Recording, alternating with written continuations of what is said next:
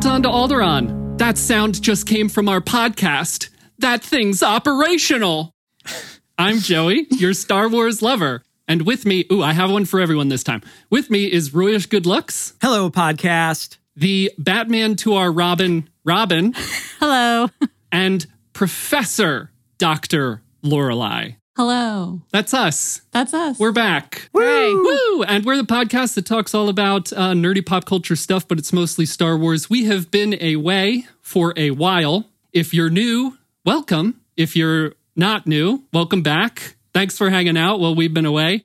This episode, we are going to talk about what we've been up to and what we've been into, and we'd love to hear from you and we'd love for you to join into the conversation. So, to do that, you can reach out with your feelings. Man, it's been a while since I've said that. We're at Krypton to just search Krypton to Alderaan on all social media, or you can pew pew us an email at krypton to Alderaan at gmail.com. And lastly, if you could please leave us a review on Apple Podcasts. It's been a hot minute since we've had a review, and uh, they're really nice and they make us feel good and it helps the show. So that's that. That's all the things. I think I nailed it. Hello, friends. Hi. Hi, Joey. How are we all doing? How is everybody? We are in the same time zone, not only just on the same podcast, but same time zone. Same time zone, same podcast. Should that be our slogan from now on? I know it's great when we can text each other and be like, when do you want to record? Four o'clock. And I don't have to do like mental gymnastics. The mental gymnastics being minus two hours Let me pull out my sundial. to figure out if we can meet. Yeah, it's great. This is what we've been up to. Lorelai and I have moved from Wyoming to Pennsylvania. We're back on the East Coast. How is it being back on the East Coast, Lorelai? it is nice to be in the same time zone as mo- a lot of people, more people than in Wyoming. but yeah, it's good. It's hot. It's humid. It's loud. There's cars, etc. We're much further away from the sun, which I really appreciate. It's very green. yep. Stuff actually grows here. It's not like constantly trying to die, which is nice. The stuff's not constantly trying to die. I'm not constantly trying to die. We're all good. How are you two? We are also good. We do not have an elevation change or a time change of our own, but we've been having a good time this summer. We've been doing a lot of gardening, a little bit of travel. It's the same old stuff with us. You guys are like starting a new chapter. Your story's a little bit more interesting with catch up. If people have been wondering where we've been, it's like, eh, we've just been waiting to podcast again till Joey and Lorelai's life stop being so busy. It's our Or fault, maybe that for it's not sure. even less busy now, just that we've agreed to start the podcast back up. I think it's less busy. I feel less busy for sure. 'cause I'm not like tearing a house apart and putting it back together. So Some that's of us nice. feel more busy. Oh well, yes, but okay. Me personally, less busy. Lorelai, more busy. Lorelai started teaching at a university this week. I did. It's a lot of work. We complained about that off air. She complained about that off I air, sure so we won't go into it. Robin, how are you? I'm swell. Like Roy said, there's not really anything monumental happening over here. We went to the beach yesterday. Yeah. Yeah, that's fun. I want to go to the beach. What beach? nice. L- lots of people. Asbury Park. And as we were walking to the Asbury Distillery, we heard Simple Plan sound checking at the Stone Pony, a show of which we did not have tickets to. No. Bummer. Simple Plan in Sum 41. nice. But we were there fun. like a week or two earlier for uh, Dashboard Confessional and Oh, that's where that Jack's was. Mannequin or Andrew McMahon. Yeah, same venue. We liked that spot. I really like Andrew McMahon. I've been on an Andrew McMahon kick lately. Okay, so this episode is going to be, if you're not familiar with the show, at the beginning of every episode, we do like what we're into kind of content catch up. We're going to make that this whole episode that. We're going to talk about some of the stuff we've been into over the past several months while we haven't been podcasting. There's some more behind the scenes. For some reason, this segment of the podcast creates a high level of anxiety for most of the hosts of this show. and I was thinking that maybe be, by like having four months off from the podcast, however long it's been, that it would be a little bit easier because like Royce texts me every week about a new podcast he's listening to. But when it comes to like writing it down for the show, We all need to start journaling, I think, about various things. I would agree. But Yeah, I'd like to start journaling. It's hard to. So we've all probably consumed a ton of stuff. I don't think there's Yeah. a shortage. It's hard to say like, what do I want to talk about on the show? Even uh, when we're on our normal week to week schedule, which hopefully we'll be on after this episode that we we go on the bi weekly recording again. Mm-hmm. But it's hard to pick one thing and you're like, I really care about this, and the listeners will also care about this, rather than like, want to hear about my new Lego set? Although that would probably go over pretty well every week. Uh, yeah, get the idea. I, I'm I'm banking on that being our base. I, I was hoping this wouldn't be an anxiety driven episode, and I hope it wasn't. But that's what we're gonna do this time. With the top three pieces of content you've enjoyed over the past several months, whether it's a TV show, movie, podcast. Lorelai, do you want to start us off? Sure. Um, so based on number of hours consumed, No, no. I would say probably both of us, the number one is, you guessed it, Love Island. the gift that just keeps giving because there's 80 episodes per season. Is that real? Yeah, they release a new daily. episode every day in the summer. But 80. I think it's 80, somewhere between 70. It's not exactly the same every year, but yeah, I think we're up to episode 50 or something. Like That's insane. every day for the summer, Monday through Friday, five episodes a week. So it's a lot of content. You gotta love it. You just have to. I don't think that you do have to. You sure do. It's really, really bad for my brain. It makes my brain feel bad and it makes the rest of me feel bad. And there's like no good people on the show. it's not true. It's that you're supposed to watch it to bask in other people's misfortunes and drama. You're not supposed to watch it to. The problem is that they're not unfortunate. They're all like very well to do. I think there's a lot of like issues with the way the show is like created and run. It's Wow. very like heteronormative and it's very like models and all kinds of stuff like that. But So is is there some kind of twist? What's the theme for the season? Is it like There's never two really- Love Islands? No, there's a, there's another look- island over there. They do the same things every every year. Pretty much the structure doesn't change. Every once in a while they'll mix it up a little bit.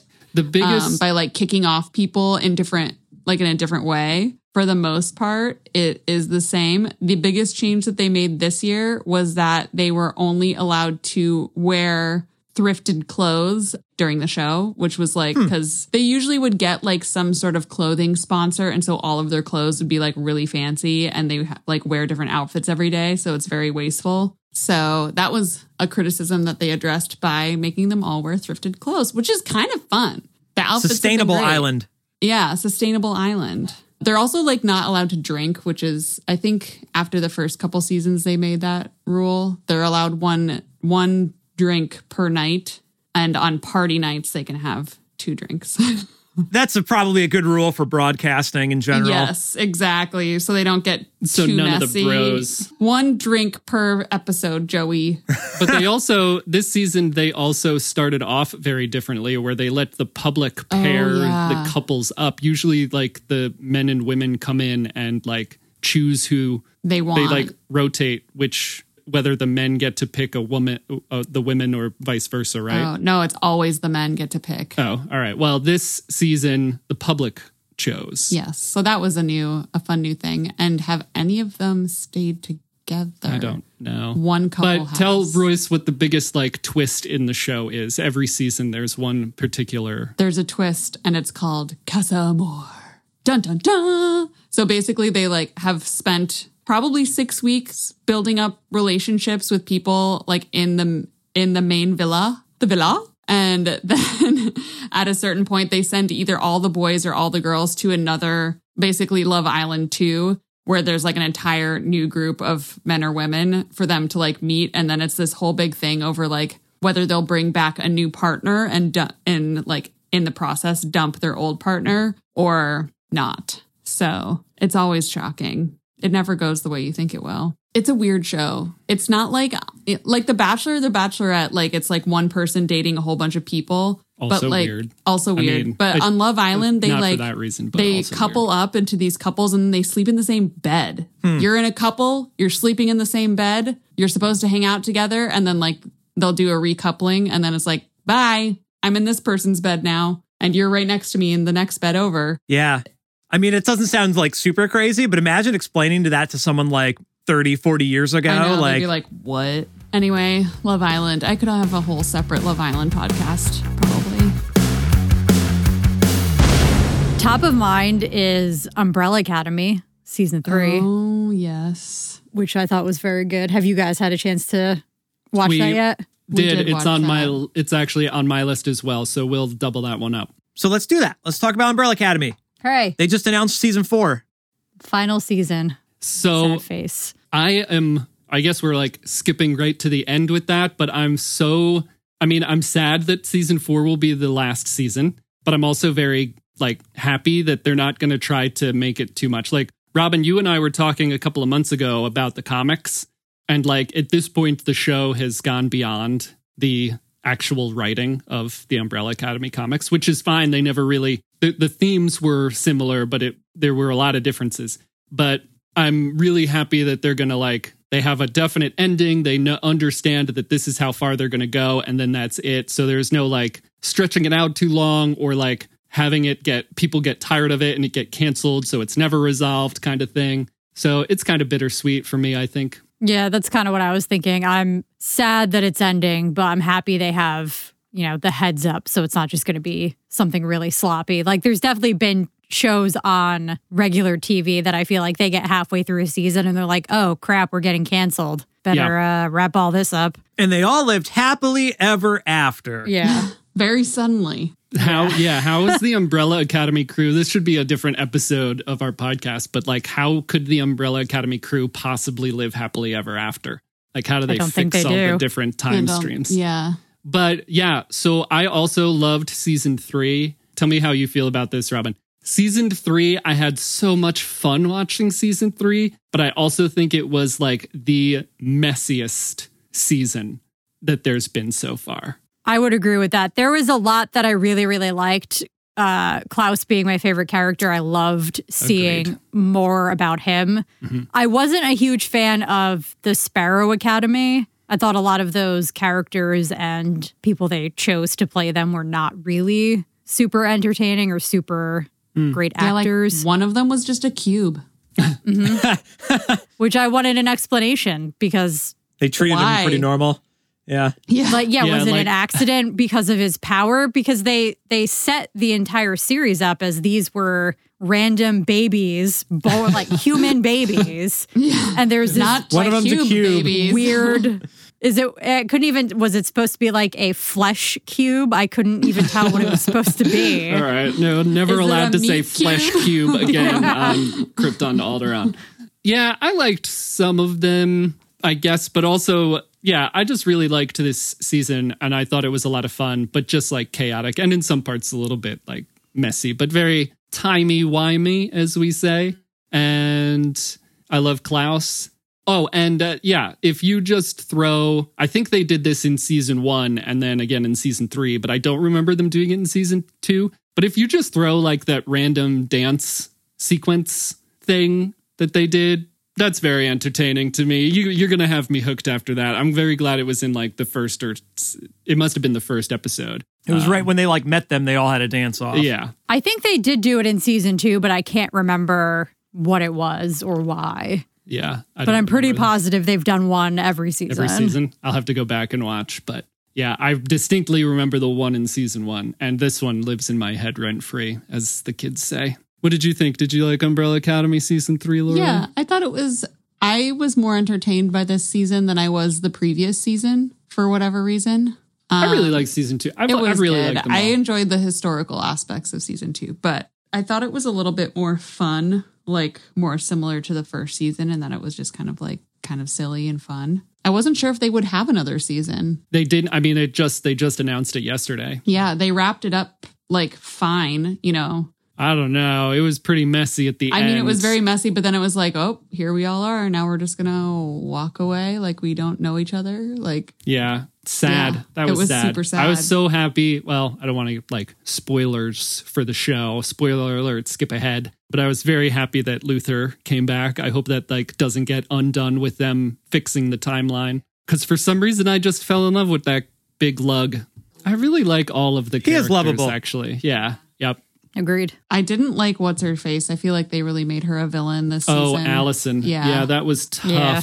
That was tough because like you never know how you'd react anyone would react in that situation and like maybe some of the unfortunately like maybe some of the people who write shows know but it's it's really tough to watch and it's really tough to critique i think sometimes but yeah she like maybe crossed some lines with rumoring luther and Yeah. Going a little going a little far taking it a little far maybe royce you got anything about umbrella academy I thought the season maybe was a little bit jumpy around and kind of herky jerky, but I like where they left it. Not as for like an ending, if that was going to be the last season, mm-hmm. but I do like like what comes next. They have this like alternate reality, and like Hargreeves is up in that tower, and he like took over the world. I want to see where where that goes. So I'm in. I'm glad they're doing another season. he has his wife back Is that who that was? Because we were like not woman- quite sure. His wife back from the moon. from f- being frozen on the moon. Yeah, here's here's my theory. My theory is that the woman that Luther fell in love with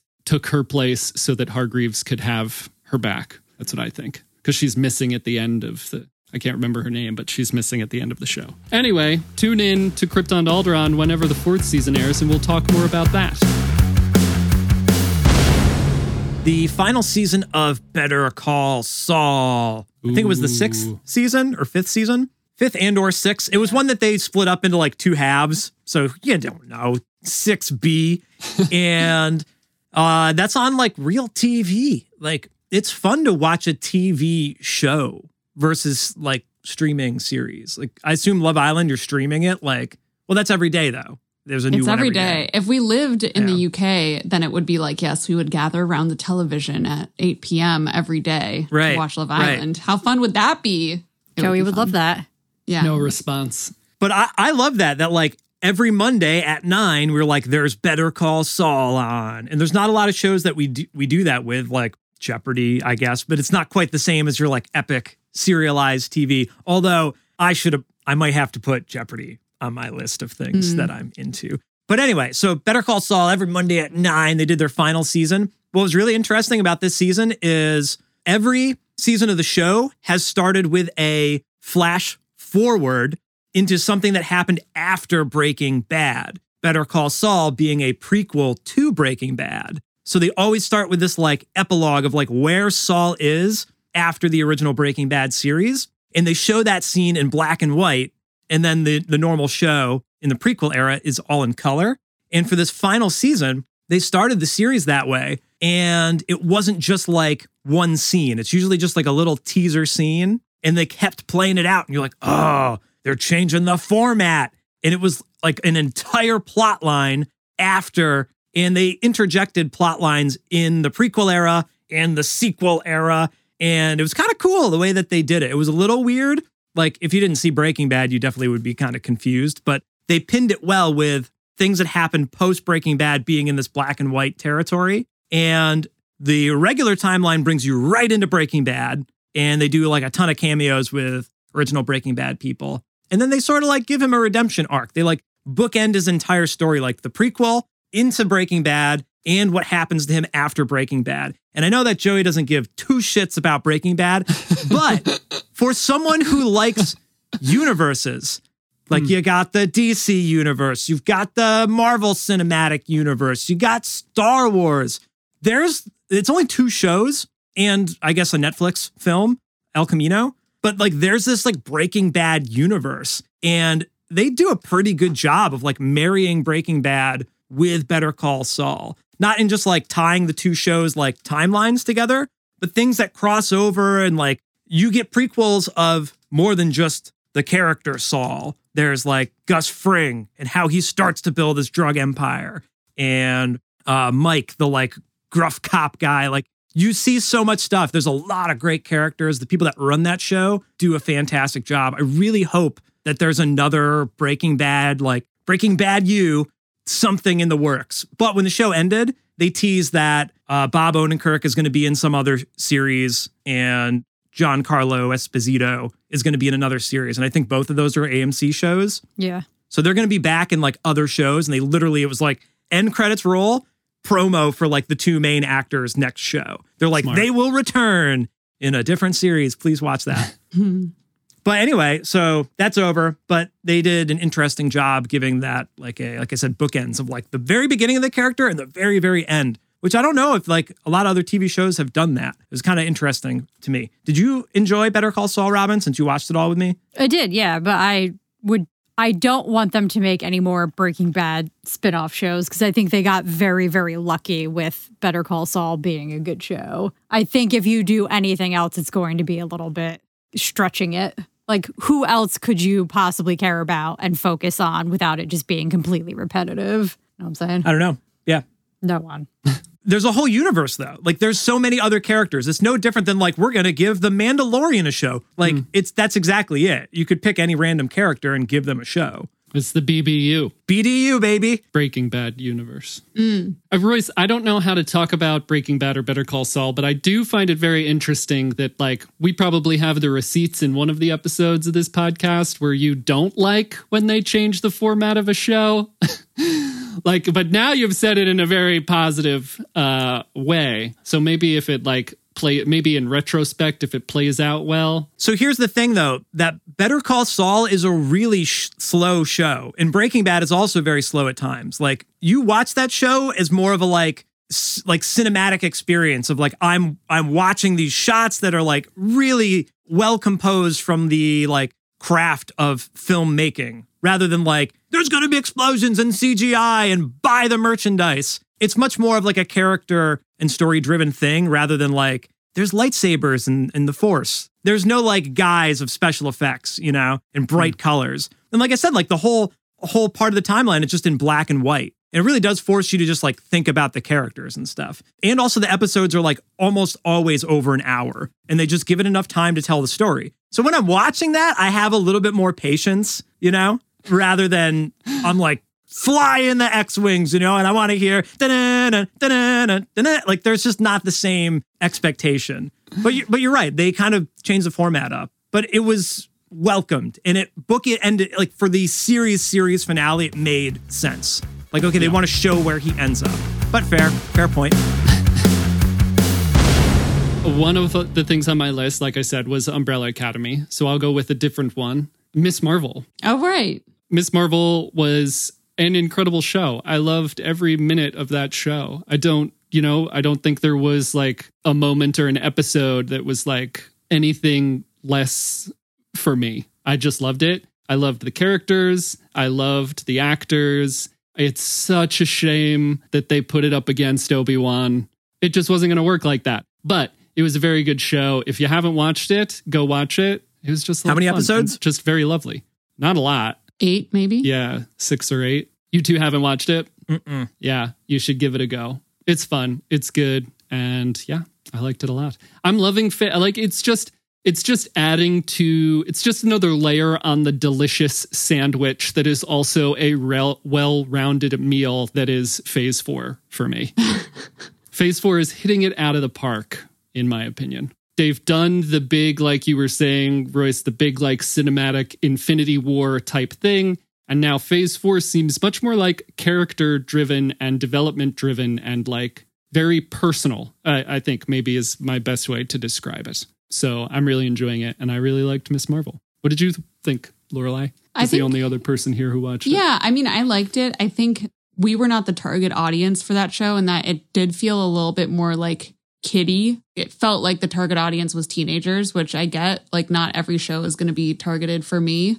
For example, I enjoyed the first episode of She Hulk a lot more, which Oh. I think is like something I'm just like going to connect with that character more, hmm which is, you know, that's why we make diverse television. Sure. And I think you're right that it is like a layer in the sandwich. Like it's going to draw in different people. The MCU sandwich. The MCU sandwich. I mean, it was entertaining. It just like wasn't my most favorite thing in phase four, but that's fine. And that's fine. We need to find a word for when something exists inside of a universe and you're like, it wasn't the great, like, it was not as good as Endgame. Like, you know, it's just, it's not going to be, and that's okay. Yeah. No, that's why I think uh, I agree, but that's why I think they're doing a great job with these phases. At least like breaking things out into different phases puts like this structure in it that's like, okay, well maybe like phase one through three were the Infinity Saga, and that's like under this umbrella of the Infinity Saga, and now we've got the umbrella of like Kang and the Secret Wars and all the stuff that's coming in the next few phases as an overarching thing. It seems very scheduled and very professional. I don't know, very I don't, I don't know what Orchestrated? the right word is. Yeah, yeah. It just seems like the best way to do it, I guess is what I'm saying. Like they know what they're doing.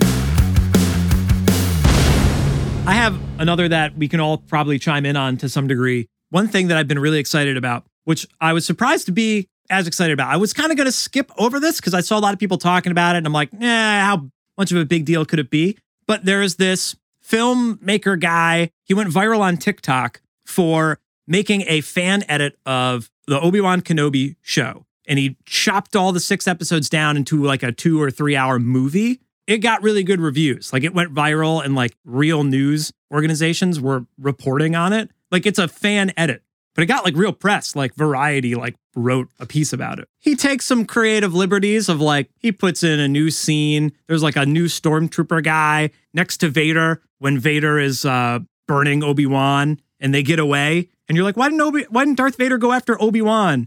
And he's got a stormtrooper, and the stormtrooper is like, should we pursue him, Vader? And he like overdubs audio that he like recajiggered from the original films. And Vader says, like, no, not yet.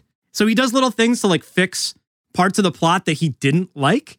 And he puts in some of the original scores and whatnot and takes out some of the scenes that are slower or just like there's a lot of like the uh Reva stuff that he takes out. Like you don't see Luke getting attacked by Reva and whatnot. A lot of creative liberties, but it's like plays as one movie. And a lot of it I really liked. And there's uh, especially like there's one scene when Vader's fighting Obi-Wan for the last time, like when Obi-Wan kicks his butt. And like right towards the end where you're like, Obi-Wan's gonna like finish him off, like if there wasn't a New Hope or like the rest of the series. And he hears Qui-Gon, and Qui-Gon goes, He is the chosen one. He will bring balance to the force. And that's when he's like, Goodbye, old friend, or goodbye, Vader, Darth. And like that's a cool way to do it. So there was a lot of like the stuff we do on our show, like they should have made this happen and that happen. And he made his own fan edit. And I love Yeah. it. So not only that, but Kai Patterson, he went viral after this, and people were like, Can you do Boba Fett too? Re edit Boba Fett. And he was like, Ah, maybe. And somebody else also cut up Obi Wan at the same time, but like didn't go viral. And so those two guys teamed up. There's Kai Patterson, K A I Patterson, and then Pentex Productions. And so they teamed up to re edit Boba Fett as well. And what they did with Boba Fett pretty much fixed all my gripes with Boba Fett. My gripes being the format of the show with all their flashbacks. and so they broke it up into two parts. Part one being, uh, they called it Without a Tribe. There's a line where Boba Fett goes, You can't get very far without a tribe. And so the part one is all about him and the Tusken Raiders. And it's that entire story in chronological order. And he interjects it with what's going on with the Mandalorian at that same time. And you see bits and pieces of season one and season two of Mandalorian. There, because he meets, uh, he goes to Tatooine. He meets that random bounty hunter guy that wants to be in the guild. Yeah. And that's when they first meet Fennec Shand and they tease Boba Fett. I think that's season one Yeah. or whatever that is. So they tell the Tusken Raider story of Boba Fett and season one and two Mandalorian stories that tie in with Boba Fett, all in chronological order. Uh, and it ends with them finally giving Grogu back to Luke. That's part one. And then part two is Boba Fett taking back Tatooine. Uh, and that's called With Honor, Dying with Honor, or whatever he says to Mando, something like that. And it's great in chronological order. So anyway, if you want to check those out, search for Kai Patterson and you can watch his his re-edits. It's just funny because we complain about things like they should have done it this way or that way, and all we do is bitch about it. But this guy actually recut the show and occasionally like added in new things that he he takes the speeders that are all brightly colored Mhm. and desaturates them. So they're just chrome. That's cool. So it's his own like edit, obviously. Maybe Yeah. you think this is crazy or not, but that's his take on it. And I love it as someone who like has remixed a lot of copyrighted content in his career. Yeah. uh, I respect it. I don't know if I necessarily like them. Like that was part of the mods being the mods was their like those speeders. But other than that, yeah, you sent them to me. I didn't watch them. I got to look this up because we do do a lot of like head canon fan edit type stuff. I've tried, especially in like recent years, to be respectful. Like obviously, right? We're all like content creators, so I want to like respect the content that was produced. So there's a fine line there, I guess, is what I'm trying to say, right? Like with some of the people who edited Cad Bane because they didn't like the way he looked. It's like, I mean, there were creative decisions made by creative professionals, and Well, so okay, let me counter to- though that he he just took Obi Wan to cut it down to a movie, and he took Boba Fett and put it chronologically. I think those were like kind of the initial briefs for those projects, rather than like this is bad, I'll do it better. It was like Yeah. I'm just going to kind of tweak the way they presented these things. Now it's a movie. Now it's chronological. I'll have to look it up. Uh, I don't know enough about it. I'll look into it a little bit more. But also, like, I understand what you're saying, but to the point of chronological order. I get wanting to see things in a certain order, or maybe it more being more appealing. But like, come on, Star Wars is not in chronological order. It's like its thing. So I could, I I know it's fine both ways. I think. There's so much stuff that crosses over with Mando season one and two, though, that with all due respect to the franchise, like, I don't think it's a matter of like, this is just a better way to watch it, but it is interesting to see the story in order and how things actually correlate. I'm sure a lot of people are like, how does this even line up with all that? And this hmm. explains it. There's that scene in the book of Boba Fett where he sees that bright flash off in the distance on Tatooine. And that's when Mando was fighting with Fennec Shand Yeah. and Boba goes and checks that out. You see that in the book of Boba Fett, but that happened in season one of Mandalorian, a show that was like three years ago. So it's just interesting that now you can be like, oh, that one little moment that you know fringe fans might might miss. Although fringe fans probably aren't going to watch a fan edit, but anyway, hmm. yeah. Who knows? It's like a machete order type thing. Yeah. I gotta just gotta look it up. Just gotta know more about it. Did they edit those speeder bikes to make them the correct speed? that's so funny. So I listened to all of our Boba Fett episodes today as well on two and a half times speed. It's very interesting to listen to our commentary and then watch like this re-edit. It fixes a lot of things. Yes, they cut that down like so fast. Like the chase starts and it like immediately ends. And yes, you went on a and they tangent. I'm like, I was like, Yeah, this is not like- okay. yeah, you're like, they have a lot of money. It's there's no excuse for there not to be a cool chase scene. it's true. I'll stand my ground on that one. Like literally anybody with eyes could watch that and be like, this sucks. I love it. Still going on the tangent. That's great. Oh, also in those episodes, I literally, oh, it was you and me, I think on our like one on one episode we did or whatever. I was like, I'm not going to rewatch this show unless they put it in chronological order. And here we are. Here we are. A few weeks ago, we finally got to see Lightyear when they started streaming it on Oh. Disney Plus. Oh, we have So- to watch that. We have not watched it yet. Don't spoil it. highly No spoilers. recommend. Okay. I don't I don't know how to not spoil it without just saying highly recommend. Okay. I want It to was watch it real good. bad. Yeah. We're behind on a lot of stuff. What's your review of Lightyear though? Are the- Just just watch it. That's the review. I kind of wish the movie was just Socks, but it was still a very good movie. Mm. Is Socks the cat? Socks is Yeah. the cat. And How even more incredible than the trailers for, I think. I think the entire the entire movie was very good, but I was a little worried that like everything they showed in the trailers of the cat, like that was it. And that was the only scenes with the cat or like the only good scenes, but the entire thing is just like very well made. Maybe we give Love Island a break tonight and watch Lightyear. Okay. How many two infinities out of infinity would you both give Lightyear? All of the infinities. All of them. Okay. Yeah, I'll watch it. I'll watch it. I will say, like the Toy Story connections and like the dr- like discourse on that, like is kind of annoying. Super annoying. Mm. It's weird the way the way that it's set up and like advertised for, but they start the movie with like a in a galaxy far, far away. They like explain what the movie is. Were you talking about all the discourse that happened in the real world over the movie and Yeah, people being like, "This doesn't need to exist. It's not Tim Allen. I'm so angry." Yeah, that's the part. Maybe a little over the top. Me, yeah, yeah. Like someone. First of all, Tim Allen. Come on. Second of all, like no one else could ever be cast in anything ever. as long as someone already played that role once. It's what a ridiculous idea. Anyway, so dumb, but yeah, I really want to watch it. It's people that like see it on the surface level and did no independent research. It's like classic humanity of just like, no, I formed an opinion. Well, it's it's Mm-hmm. it doesn't make sense because how many people have played like Batman or James was just- Bond or I Superman? I was just going to say, yeah, yeah, Yeah. exactly. Exactly. Like no one could ever play these characters or voice these characters ever again because one person did it once. Yeah. yeah, it doesn't make any sense. Yeah, you watch Spider Man like Homecoming and he's building like Star Wars Legos. That Spider Man like Star Wars, and like multiple people play multiple Star Wars characters, multiple people play Spider Mans. Yeah. And this is just Toy Story. Like there's a bunch of Toy Story movies, but there's only the one Lightyear. It's like not a big deal, but it is kind of weird that like it's an animated thing. So I think that's the first time that's ever happened, sort of thing, you know? Hmm. So maybe that's why people are weird about it. I hope they make another one. They like maybe set up more, but maybe hmm. not. They left the door. But who knows open. what like the reaction is if they're like, we have to do another, or if it wasn't a smash or not. I would watch more though if they do a sequel. Lightyear 2, Yeah. Beyond Infinity. Lightyear two socks. I'm sure they'll make like socks, shorts, and stuff. Oh yeah. They need to. It's your friggin' Nintendo Switch. It better be. And the Pokemon game.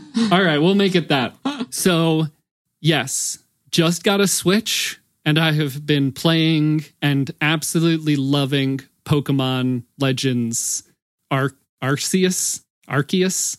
I don't know how to say it, but I love it. I absolutely love it. And I thought I'd love it, but like, okay, so it's like an open world game. There are like missions and stuff and and stuff you're supposed to do, but it's pretty open world. You can go and do whatever you want, which no matter how many times I learn the lesson, it always sounds really appealing on the surface. Like I always go back to No Man's Sky. No Man's Sky is probably one of the most hyped video games ever made.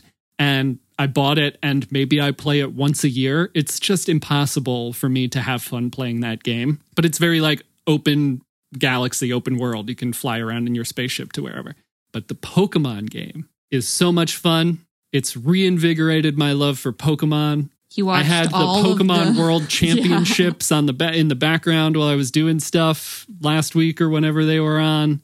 I'm a I'm a I'm a Pokemon fan again. He's a Pokemon boy I'm a Pokemon boy. I I once again. I was scrolling through my pictures of potential Pokemon tattoos. So anyway, it's a great game. Highly recommend. You guys got a Switch, right? Go get it. Pick it up. Play it. Robin's got Snap, I think, right? Yeah.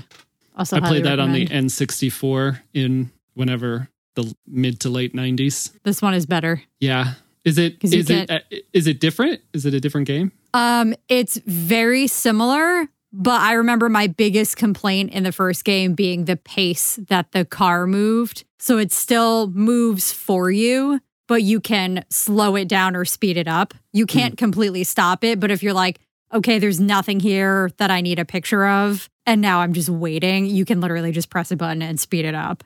And then there's like alternate trails. and Two some of the times speed. So it's it's more interesting. Yeah. I like my Pokemon like I like my podcasts.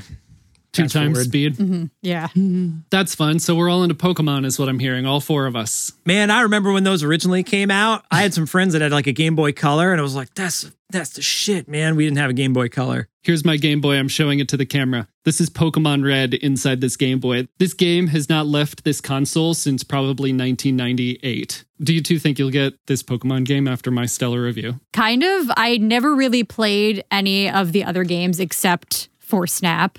Mm. But I keep seeing, or I haven't in a while, but I was bombarded with the trailer on like, you know, Nickelodeon and Disney Channel before and right after the game came out. And it, it looks more interesting to me than any of the other ones have. So I think eventually I'll Merry probably Christmas. end up getting it. Yeah. I'll give you my list. I'll check it twice. My last thing, which we've all talked about in person, but we didn't record that, so I'm going to use it again, is Everything Everywhere All at Once. Mm, good choice. A movie that we watched, an excellent movie. Yes. I would say. It was so good. We both really, really enjoyed it. My frame of reference for others is that it's like a combination of what's the show we watched? Kim's Convenience. Kim's Convenience and um Multiverse, Multiverse of Madness. of Madness together in one. So Except it's a laundromat. Right? except it's Instead a laundromat. Convenience Um, store. It's like really good characters, and it's really fun that it has like the multiverse aspect to the movie. It's again a situation where you can't really talk about it without spoiling it, so you just have to go watch it. Yeah. It's so good. It's really funny. It's got a lot of heart. Yeah, and the timing's all really great, and the way that they like interact with the multiverse is. Re- Yeah, I mean, it's, just really inter- funny. It's a really interesting, intriguing. yeah. Versus you know Doctor Strange, where he like opens up his little things. Like they have their own way of getting between universes, and like what that the timey wimey stuff means. Yeah, you have to like break into another universe by doing a probably what's the how do I phrase it like probabilistic unlikely thing Yeah. to happen. So it's like, all right, well, to get to this universe, you need to get four paper cuts in between your fingers. And Yeah. it's like that's impossible, and they're like, that's why you have to do it. and they're like ah like Yeah. trying to give themselves Huh. paper cuts it's like Yeah. it's really funny What is it on? We we bought, bought the it dvd sight unseen. I know I had a pretty good. it's got to be on that it was netflix or I don't know if it's streaming. Prime, It's- maybe. uh, maybe. but yeah it was worth Might a be buy on HBO. honestly Yeah, would watch it again not tonight though, because we're watching Lightyear. yeah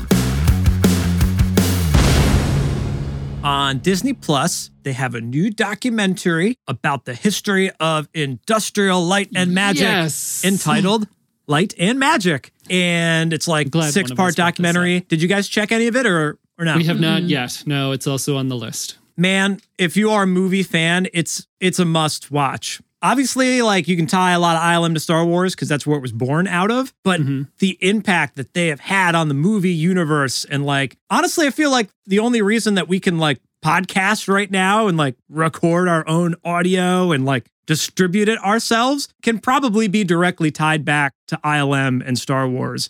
It's a pretty amazing documentary. Behind the scenes stuff is just my favorite in general to see how they made things. And like they're so fucking scrappy. We're making Star Wars and like we've never done these sorts of things before. And we got to invent the technology to do it. And they show you so many little nuggets of like, oh, that's how they did that scene. That's freaking cool. And I've been reading that Making Star Wars book that Robin got me for like Christmas last year. And it's like basically that on screen, but they go beyond Star Wars. They talk about Jurassic Park and Pixar and Terminator. So they give you like a whole history and it goes from like Star Wars and like the effects they developed for that to like going into computers and like what that did for the entire visual effects industry. And it's a really similar trajectory. If you've ever seen the documentary Sound City by Dave Grohl, the recording industry going from analog tape to digital Pro Tools recording and how that kind of like tanked the entire recording industry essentially. Mm-hmm. And it's like the same thing with visual effects that they had these like modeling people and puppets and film. And then George Lucas develops editing on computers and Pixar and animating things. They like kind of destroy part of the film industry as well for like better or worse. There's like some really interesting correlations between all that. But my favorite part is they are interviewing Phil Tippett, one of the guy that did like the stop motion animation for stuff in Star Wars. I think he did like the Tauntaun scene on Hoth and lots of other stuff. He's like good with creatures. They were interviewing him and he's like, that's the only thing that keeps me alive is like my love and passion for like what I'm doing. And they left a lot of things in about like his Wow. mental health struggles and whatnot in the documentary. Super passionate about just like animating tauntauns to like be in a film. It's really cool to like see the insight to all those like creative people at ILM. They talk about how when they're figuring out how to do the dinosaurs for Jurassic Park, they're like, are we going to do these digital or practical? And mm-hmm. Phil Tippett was going to be the guy that was going to do all the stop motion for the dinosaurs. And then they had some people that were developing computer dinosaurs and they did like a shootout. And they're like, man, the computer dinosaurs are like pretty fucking sick. and they had to tell Phil Tippett that he wasn't going to be doing the dinosaurs for Steven Spielberg's Jurassic Park. And you can see he's like, fuck, man, that sucks. Yeah. But they bring him on to consult for like the movement of the dinosaurs. He doesn't actually make them and animate them, but he obviously knows the craft of like, here's how you make something that's not real move like it is real. Right. And that that's obviously a useful skill, practically speaking. And they incorporated that with some of the digital stuff that they did. It's a must watch, man. It's so cool. Robin, did you enjoy ILM Yeah, it was nice. or Light and Magic? Yeah. It was interesting. Yeah, I really want to watch it. We've been working a lot here with like trying to get settled in, and then if we sit down, we're we're watching Love Island. I think we just have to maybe like stretch our legs a little bit, and Or we could just finish Love Island. I don't want that. So much stuff to watch. Yeah, I know. We already kind of touched upon it if it counts as consuming content, but this uh, Dashboard Confessional and Andrew McMahon concert, I would put put as the highlight of my summer. They both kind of put like teaser videos and their stories on Instagram, like talking to each other. And they're like, hey, wouldn't it be cool if we did a tour together? And I was like, I mean, they're obviously going to do a tour together, but I hope they're not fucking with us. and like a few days later, they announced the tour and then they did a pre sale. And I noticed the other day, the day of the pre sale was April 13th, and we saw the show August 13th. So it literally was like four months in advance. And for the past four months, I've just been like hyped for this show. And I was so Awesome. excited. And I, I bought tons of merch. We literally visited the merch booth like multiple times. Like They're like, "You guys times. again?" That's hilarious. I walk, I, yeah, I walked up and the woman at the dashboard merch table was like, "Hey, you're back," and I was like, "Yep, more stuff, please." I made Robin buy a tote bag from the merch booth because I was like, "You have too much merch. We have to carry Gotta this somehow." Merch and other merch. yep, I had to buy merch to put my merch in, but like I've I've been listening to both of them for the past you know twenty something years since like yeah, you know seventh or eighth grade. So for them to both tour together and to be able to see both of them was awesome. And they're doing they do, they're doing two live streams for people who couldn't come out to the shows. But I'm still excited about it, so I bought what they referred to as the season pass for both live streams. So the first one was last week, and then the second one is tomorrow night, which is pretty cool. Yeah. very cool. I've never seen a band like two times on a tour, other than ones that I've done sound for. But I've never like followed a band on tour. It's crazy. We like saw the show live and then we watched it at home. It was like, you know, the sl- slightly different set list and different, you know, moments that happened. Kind of fun, actually. And, and I didn't know it was a season pass. That's kind of cool. Like, Yeah, they see him on the whole tour. Well, they referred to it as the season pass. So you could buy a live stream ticket for one of the shows or both of the shows. And if you bought it for both of the shows, they referred to it as the season pass for the live stream tour. So I'm excited. Did you have a favorite moment from any of the shows? Uh, I mean, just being there, especially after that was our not our first show back, but that was the first, I think, like big show back since November 2019 when we saw Jimmy Eat World at the Chance. But otherwise, like we saw Frank Turner in May, and that was like a big er show.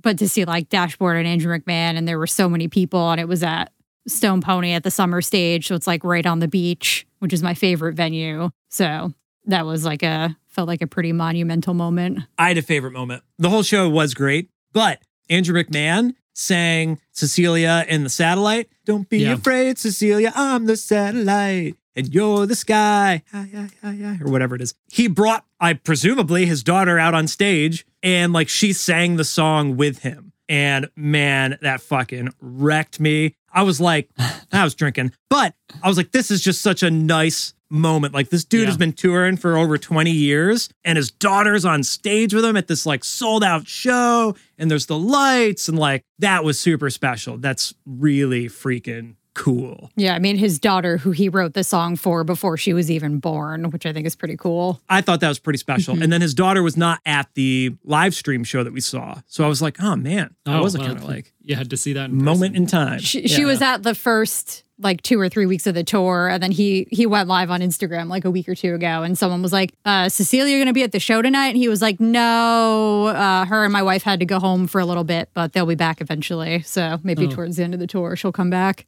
But that was pretty cool. Yeah, and I love that song. It's a good one. I really like that song a lot. Remember when we saw him, Royce, in college? He came to Oneonta. Yeah. Yeah. That was as Jack's mannequin, I think. Yeah, yeah. It was a good show. I was 11 years ago. Jon Bon Jovi cover band opened up. Still, I don't remember that part.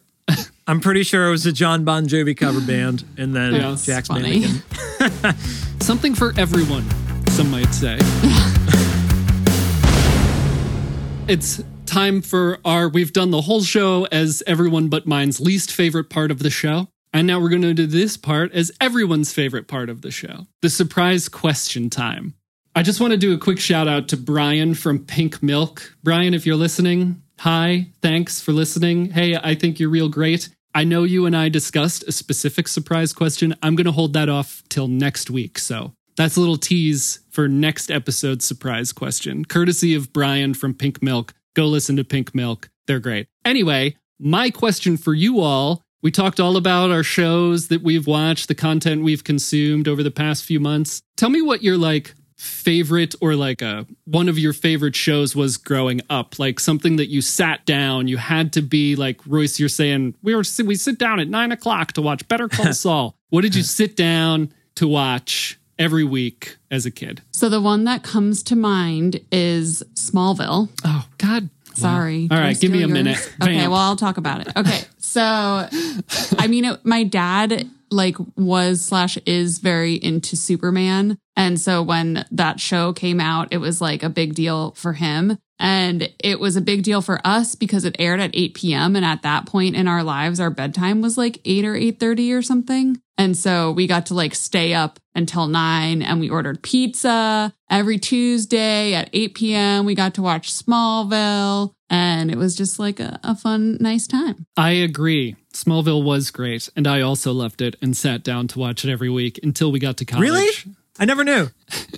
I made Royce. Royce and I sat down and watched my whole collection of Smallville DVDs. The- like the tenth season came out when we were. It must have been like our senior year of college, maybe, or our junior year. It it doesn't matter. But before that, while we were roommates, we sat down and we watched them all. I skipped some. Joey would literally be like, "We don't have to watch this episode," and I always thought like, "There's no, like, there's got to be something in there," and you'd be like, "Nah, Nah. skip this one."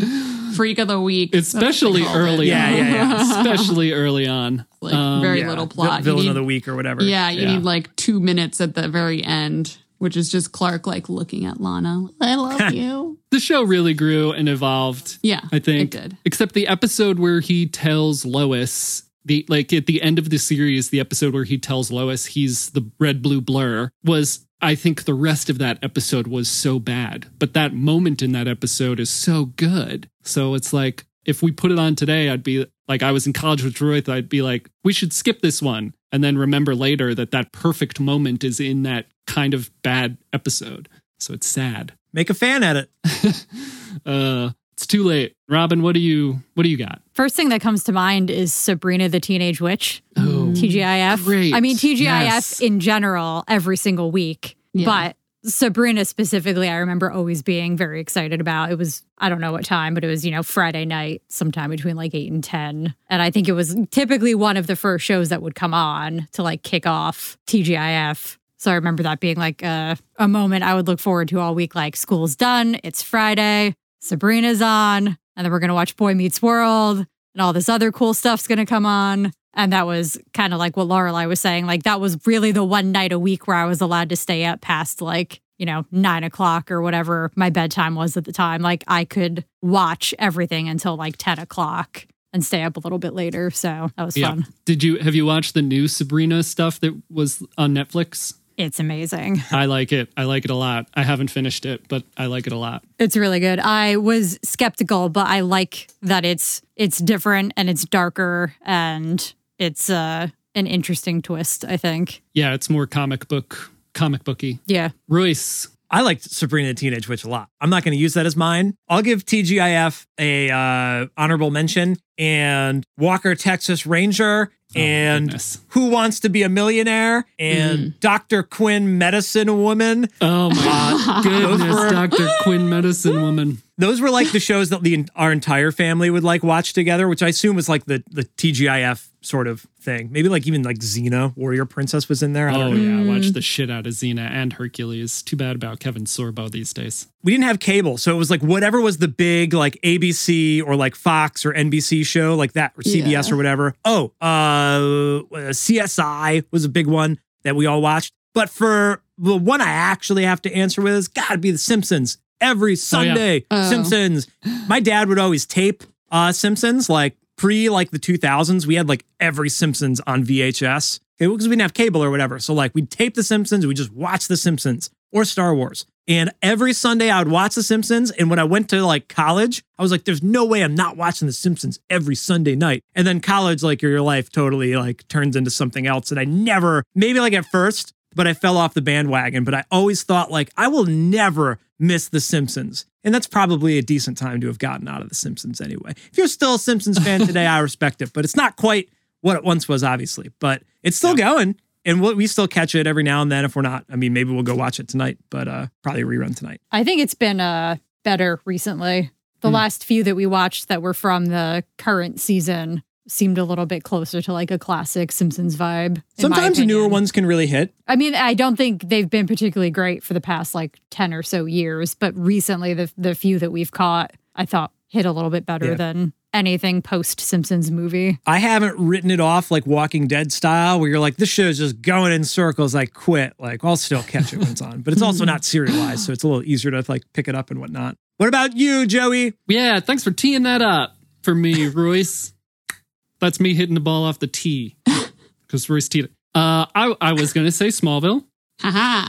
but I won't. TG, I mean, obviously there's not just one, right? When none of us have Right. just one, but Nope, you got to narrow it down to one. Sorry, one drink, one show. TGIF was a big one. The dinosaurs on TGIF Oh, was my dinosaurs. favorite, favorite, favorite. I have it on DVD here somewhere. I can't not mention Saturday morning cartoons, especially Mm. in the 90s, X Men, Spider Man, um, that kind of thing. So definitely like getting up on Saturday to like watch those cartoons was a big thing. But yeah, I think dinosaurs is something that like yeah mentally at the end of every week on tgif i'm going to be watching this show that was probably my big one from like the tgi era of my childhood tgif era of my childhood but i also used to watch dr quinn medicine woman with my great grandma so there was that I spent a lot of time at her house and we watched dr quinn medicine woman should we make a dr quinn medicine woman podcast I'm all about it. I guess that's it. We did it. We're back. Hey, We're back. you know what my favorite, speaking of dinosaurs, you know what my favorite cartoon dinosaur movie from the 90s is?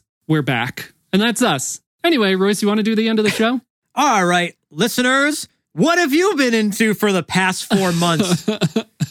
Catch us up in 140 characters or less on Twitter at Krypton Alderaan or Instagram, Facebook, TikTok, or pew pew pew us an email, krypton2alderon at gmail.com. We'd love to hear from you. It's been a while, but we'll be back in one to two weeks, hopefully. Stay tuned. I've been Royce. I've been Robin. I've been Lorelai. And I've been your villain of the week. And we've been Krypton to World. Dr. Quinn Medicine Woman